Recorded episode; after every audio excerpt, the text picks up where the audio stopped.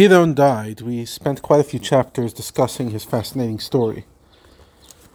He has many children. One of them is Avimelech, one of 70 children. After Gideon's death, Avimelech, son of Yerubal, which is the other name of Gideon, went to Shechem to his mother's brethren, and he spoke to them and to the entire family of his mother's household, saying, Please speak in the ears of the masters of Shechem. What is better for you? Is it that 70 men, all the sons of Yerubal, rule over you, or that one man rule over you? Rather than being subject to the rule of all 70 children, why don't you just take me? Remember, I am your bone and flesh. Remember, he only um, shares a father with these 70 guys. So I am one of you, unlike Gideon's other sons who are unrelated to you. His mother's brethren fulfilled his request and spoke all these matters about him in the ears of the masters, the non Israelite lords of Shechem. They accepted the suggestion. They said, He's our brother. They gave him a serious amount of money 70 pieces of silver. They gave him the sum from the house of the Baal Peret, the Baal Beret, the idol they worshipped, Baal Brit he received this donation to fund any military action he might need to assert his authority. Avimelech hired with that money idle and reckless men, and they followed him.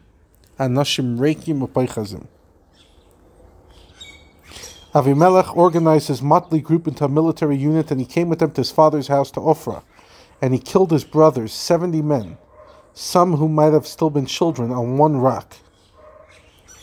Basically, he attacked them by surprise with the aid of mercenaries and killed 69 of his 70 brothers on the spot. But only Yotam, the youngest son of Yerubal of Gidon, remained alive as he was hidden. Some serious palace drama. All the masters of Shechem and the Beit Milah adjacent to Shechem assembled and went and they crowned Avimelech as king of the city and the surrounding area in the plain of the monument that was the area of Shechem. They told Yotam that Avimelech had been crowned, and he went and stood atop Mount Gerizim, which towers above the city of Shechem, and he projected his voice and called out and said, Listen to me, masters of Shechem, God will listen to you to judge you. It could be used as a blessing, could also be used as a curse he says, Let me tell you an analogy. He doesn't say that, he actually just starts with the analogy. The trees went to anoint the king over them, and they said to the olive tree, a beautiful tree that provided much benefit, Reign over us. The olive tree said to them, Shall I cease giving my richness? My oil, which through me men honor God by using the oil to light the candelabra, the menorah, and the mishkan, and honor man who enjoys consuming my olive oil? And go sway and rule over the trees, I have an important function. The tree said to the fig tree, You go and reign over us, for you are a large tree. You're not as sturdy and ancient as the olive tree, but you're also a stately tree. The fig tree said them, Shall I seize my sweetness, my delightful yield, and go sway over trees? I have a better life than this. The tree said to the vine, Go and reign over us. You're not as impressive as the fig tree, but you're still significant. He said to them, Shall I seize my wine, which gladdens God and man? Really? Why should I want to do that?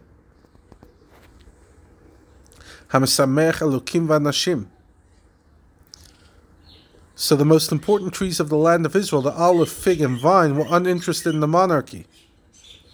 All the trees said to the small thorn bush, which is neither large nor important, which produces no fruit. You go and reign over us. The thorn bush said to them, to the trees, If you truly anoint me as king over you, come and take shelter in my shade. And if you do not agree to take cover in my shade, let fire emerge from the thorn bush and consume the cedars of Lebanon. Basically, it will burn down everything. And Then Yotam addressed the people of Shechem directly. Now you have not acted truly and sincerely in good faith. You have crowned Avimelech, and you have not acted well with Yerubal in his house, and you have not done to him commensurate to his to what he deserves. For you are indebted to my father, as he made war on your behalf and cast his life aside and delivered you from the hand of Midian, who at the time Midian, when they used to raid the land, they didn't care if it was Jewish or non-Jewish.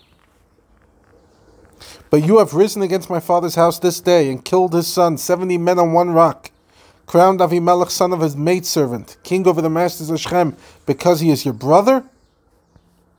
If you maintain that you have acted truly and sincerely with your Yerubal and with his household this day by crowning Avimelech as you consider him the most worthy of Gideon's son, then rejoice in Avimelech, as you have found a ruler from one of your own. Live under his reign, and he too will reign over you. But if you do not crown, if you did not crown him justly, but rather you took advantage of the circumstances for your own benefit to receive privileges, then your action is reprehensible and ungrateful. In this case, may fire emerge from Avimelech and consume the masters of Shechem and Bet Milo, and may fire emerge from the masters of Shechem and Bet Milo and consume Avimelech. Basically, you'll turn against each other, each other and slaughter each other. After a speech which offended Shechem and their king, Yotam ran away. He fled and went to Be'er and settled there, running away from Avimelech, his brother, who was now even more motivated to kill him. Interesting analogy. Basically, you guys took a thorn bush, and it is going to backfire on you guys so badly.